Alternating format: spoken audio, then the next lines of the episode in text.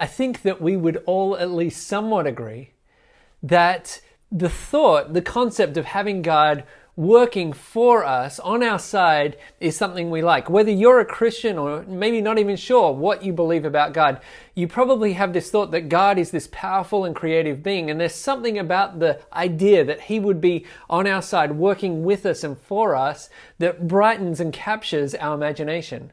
Maybe you've had an experience like I have of having somebody work behind the scenes for you. A couple of years ago, when we were living in Texas, I had a nasty fall on my mountain bike and I'd injured my shoulder. I went into a clinic to get it x rayed to figure out what was going on. And pretty quickly, I was told after the x ray, hey, you're going to have to go into the emergency room. I didn't realize, I'll show you a picture of what my shoulder looked like. I didn't realize what had happened, but my shoulder had disintegrated. The bone had fallen apart into many pieces. And so the first thing I did before I even left that clinic was to call my friend Joe. You all need a friend like I have in Joe. You see, Joe is a surgical tech in Austin and he is good friends with all of the top surgeons in Austin. And so I talked to Joe very quickly and he said, Hey, send me a picture of the x ray. So I snapped this picture and I sent it over to him. And within a few minutes, I had one of the top surgeons in Austin calling me and talking to me about my collarbone and what he wanted to do with it. He said, I'll, I'll, we'll sort it out, we'll figure it out. And from there on, as I, I went into the hospital, as I went in and had surgery, it was like I had this golden ticket. In that moment, in that instance, I had found favor. Now, favor is an interesting word. What do we mean when we say this word favor? If you look up Merriam Webster's dictionary, it says that favor is friendly regard shown towards another, especially by a superior. So, what about God's favor? Is that something that we can secure? Where does it come from and, and where does it go? You know, if, if we, is that something that we can even lose God's favor? Now, the reason I'm asking these questions is because as you read through the book of Ezra, like we are in this series as a church, the concept of God's favor develops as a theme as we see it pop up time and time again. You can't read through the chapters of Ezra without seeing it. It's not the only theme that we see in Ezra. We've talked about a couple of other themes, opposition and rebuilding. Those are other things that we see. But this theme of God's blessing, God's favor comes up and he's very present in the two chapters that we're going to look at today. But don't just take my word for it. Let's, let's look at God's word together and see this together. I'd encourage you, open a Bible if you can to Ezra chapter 7. And as you're turning there, I would encourage all of you to read along. Even if you don't have quick access to a Bible, you can look it up on your phone. Just put in your phone, Google Ezra chapter 7, and we're going to read from verse 1. Let's start there. Ezra 7, verse 1 says, Now after this, in the reign of Artaxerxes, king of Persia, Ezra, the son of, and then it lists out the lineage or the, the generations before Ezra.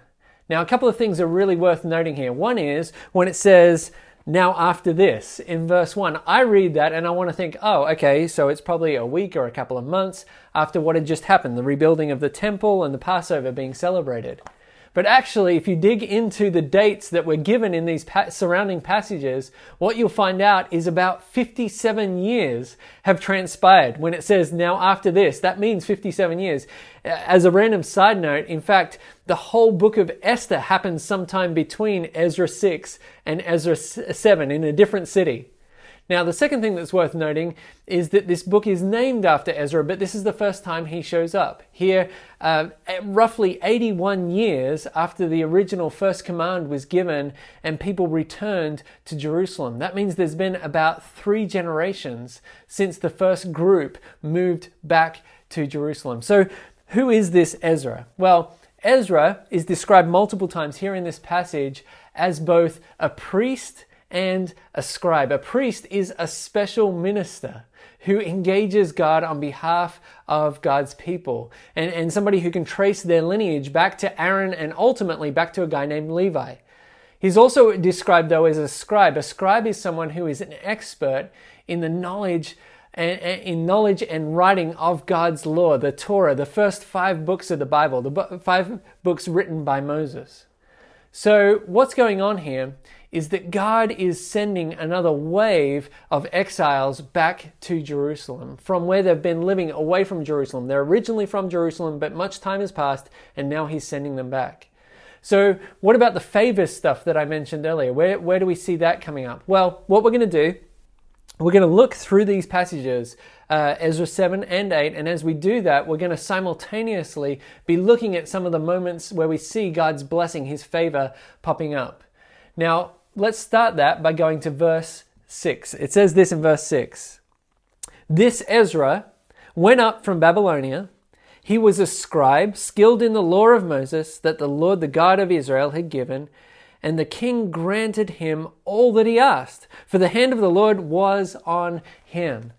I want you to hear that line. The king granted him all that he asked because the hand of his God was on him. We're going to see that pop up again. It, what, what we're seeing here is this indication that Ezra's relationship with God was not just the God of his forefathers or the God of Israel, it was his God. There's an ownership, there's a personal relationship, a connection there. Another interesting thought here is that there is this indication of favor. The hand of the Lord his God was on him. Now, what happens next is the next few verses give us an overview of what's then explained in more detail later on in chapter 7 and chapter 8. It gives us an overview of their journey. If you look at verse 9, it says this For on the first day of the first month, he, Ezra, began to go up from Babylonia, and on the first day of the fifth month, he came to Jerusalem. For, here it is again, the good hand of his God was on him. For Ezra had set his heart to study the law of the Lord and to do it and to teach the statutes and rules in Israel. Again, this is interesting. What it's doing is it's detailing what happens next. They have this speedy, not in our minds, but a speedy trip from Babylonia to Jerusalem. They take four months, which apparently was a blessing. That was a, a, sign of God's favor. They moved about 900 miles, and we've got to imagine it was like uh, this big group of, of men and women and children, and even probably some livestock with them. So again, we see God's good hand. And another interesting thing right here in this text is that we see Ezra's heart for God. In verse 10 in particular, it talks about how he set his heart to study. So these are interesting things to note. What we see next in verse 12 through 26 is the copy of a letter from Artaxerxes. He's the king to uh, to whoever may want to read it. Now, this letter is interesting. It's written in Aramaic. It's a copy of the original letter that would have been written in Aramaic. And I'm not going to read all of it to you, but what this letter outlines is is God's blessing. There's multiple ways that we see God's blessing and favor in this passage. First of all, Ezra is sent off by the king, the most powerful man at that time in that region. And he's not just sent, he's actually laden with gifts from the king and his officials. They send gifts to the God of Israel. And then after that, we also see that this letter actually acts a little bit like a company credit card. Basically, the king says in the letter, hey, whatever this man needs who, who is carrying this letter, like give it to him. And then it also acts as a tax exemption. It says, hey, these guys who are working with and on the temple, um, you need to not charge taxes from them. Another interesting thing is that it acts as this authority and, and this protective thing. It, it says, hey, these guys have authority and, and this is their authority, and you need to like look after them. So what we see here is all of these blessings and then Ezra acknowledging those blessings. If you go to verse 27, it says this Blessed, this is after the letter, Ezra writing, Blessed be the Lord, the God of our fathers, who put such a thing into the heart of the king, Artaxerxes, to beautify the house of the Lord in, that is in Jerusalem, and who extended to me his steadfast love before the king and his counselors and before all the king's mighty officers. I took courage. Here it is again. For the hand of the Lord my God was on me, and I gathered the leading men from Israel to go up with me. So, what happens next is Ezra 8 describes the people who end up going with Ezra. It talks about their, their, their, specific names and numbers of them who go. Scholars believe if you kind of extrapolate out how many women and children went with them, there was probably about 8,000 of them that went up in this moment from Babylonia to Jerusalem. Now, as they're leaving, they take a quick pause and, and because what they, they do is they discover that there aren't really many Levites coming with them. Now, the Levites are the priests who offer these sacrifices at the altar, and, and Ezra's like, hey, we need more Levites like myself. And so he sends people off to try and find some Levites to move permanently with them to Jerusalem. And what we see in verse 18 is what happens of chapter 8. It says, And by the good hand of our God on us, they brought us a man of discretion of the sons of Mahali and the son of Levi, the son of Israel, namely Sherebiah, and his sons and kinsmen, 18. So there's 18 of them that join in with this group. And again, he's like, this is the hand of God. Like, we're seeing God's blessing.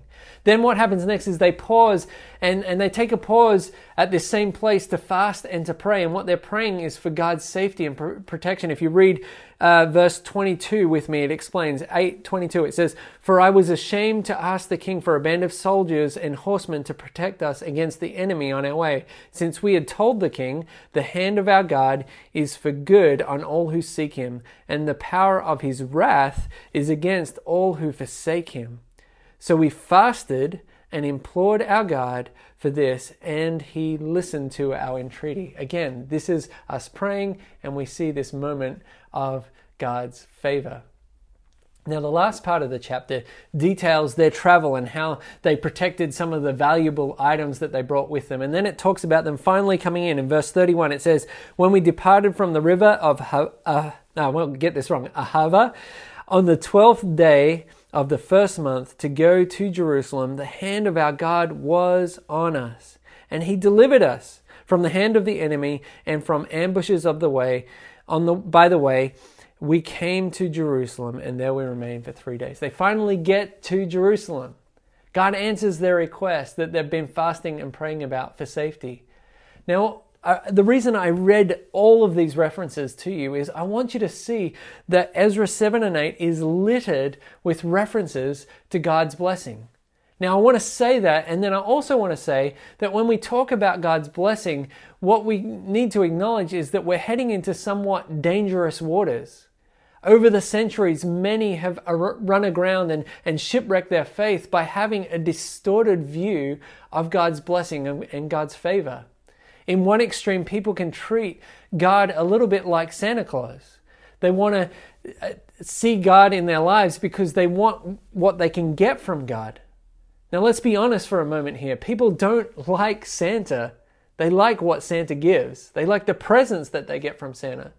Now, on the other end of the spectrum, there's certain people who, who see God's blessings as some sort of evil that there is this like subjective line that you've got to stay under that you know if you have this level of monetary gain or if you have this sort of car that you drive or this sort of house that you live in that you can't be holy. You've got to stay under this line that you've got to be in want you've got to be in need that it, it's not okay to even pray for god's blessing. Another distortion is is where people see god's favor as something that you can obtain through some sort of simple formula i.e you do this and you do this, and then God is obligated to bless you in this way. That is not true. That is not biblical, but some people believe that. So, what is the right way for us to think about God's favor and God's blessing? Well, this is where what we've just read, the book of Ezra, and the rest of the counsel of Scripture is so helpful. I want to talk about four ways that we can look at God's blessing, His favor, in a healthy way. The first is this God's blessing is a benefit, but not the goal. I'll say that again. God's blessing is a benefit. Yes, it's good, it can be enjoyable, but it's not the goal. You see, Ezra and his companions are pursuing God. We can tell that from the text. If you look at that 7 verse 6, which I already pointed out, it talks about how Ezra is this God, guy who doesn't just see God as, as some God over his nation. No, it's his God. There's this personal relationship and con- connection. We've also seen in, in chapter 7, verse 10, this thought that, that Ezra has a heart for God. It tells us that he has a heart to know God, to obey God, and to proclaim God who, who God is. You see, God is the goal, not his blessings. And knowing God should be our goal in our lives. Knowing God should be our number one pursuit. Now, having said that, the second thing that I want to say is also true, and that is that it's okay to seek God's favor. When we have a restored relationship with God, and what I mean by that is we've had a moment where we've surrendered our life and said, God, I want to be yours. God, would you forgive me of my sins? Would you make me right with you? When we've had that moment, the Bible tells us that we are in that moment adopted into God's family and that He becomes our Father. And we must know and believe that He is a good Father who delights in hearing us and even giving good gifts to us at times. And so that means that we, as the Bible tells us, can boldly come to Him. And what we see is Ezra and his companions doing that. Remember what we read in, in chapter 8, verse 21. What do they do? They fast and they pray. They're seeking God's blessing, they're seeking God's favor. Now, what we need to do when we seek God's blessing and His favor is to remember the first point that we made, and that is that we must seek God more than we seek His blessing. It's okay to seek His blessing, but first and foremost, we seek God. Now, what plays nicely into this is the third thought, and that is that we must trust God when we feel and when we don't feel God's favor. We've got to trust God even in the moments when we feel and when we don't feel like we have God's favor on us. We must be okay with having it and with also not feeling like we have God's blessing in life. Talk to any person who's lived the Christian life for a long time and they will, they will tell you that life is seasonal, that the Christian life is seasonal. God uses both the good seasons, the, the seasons of suffering, and the seasons of sweetness to shape us. He uses all of it. What we perceive as God's favor or lack thereof is not an indicator of God's love. Let me say that again. What we perceive as God's favor or lack thereof is not an indicator of God's love.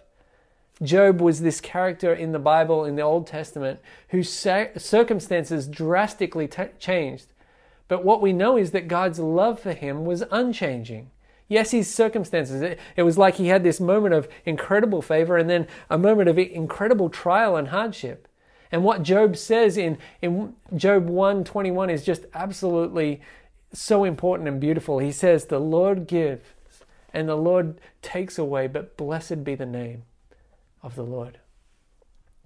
So we must read Ezra in its greater context and realize that yes, chapters 7 and 8 talk about all these moments of God's favor and blessing, but they absolutely had to deal with opposition and hardship along the way as well. This is where I think Jesus is so helpful because Jesus is an ultimate example of, of walking through the ups and the downs, the highs and the lows. I want you to think with me for a moment about the cross and all that the cross means. Christ, Jesus Christ, in that moment when he hung on that cross, experienced all the wrath of a holy God towards sin from all time. Arguably, from our perspective, in that moment, as he experienced the wrath of a holy God, was not experiencing the favor of God. That was the wrath of God. And that was so that you and I could have God's favor. To put it another way, he was abandoned by the Father in that moment, so you and I don't have to be abandoned by God. Jesus is so beautiful.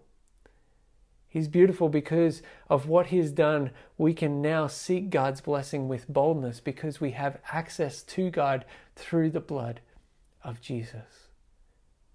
And so I want to encourage you, friends, we can trust God in the highs and the lows of life. And when the blessing does come, this is the fourth thing.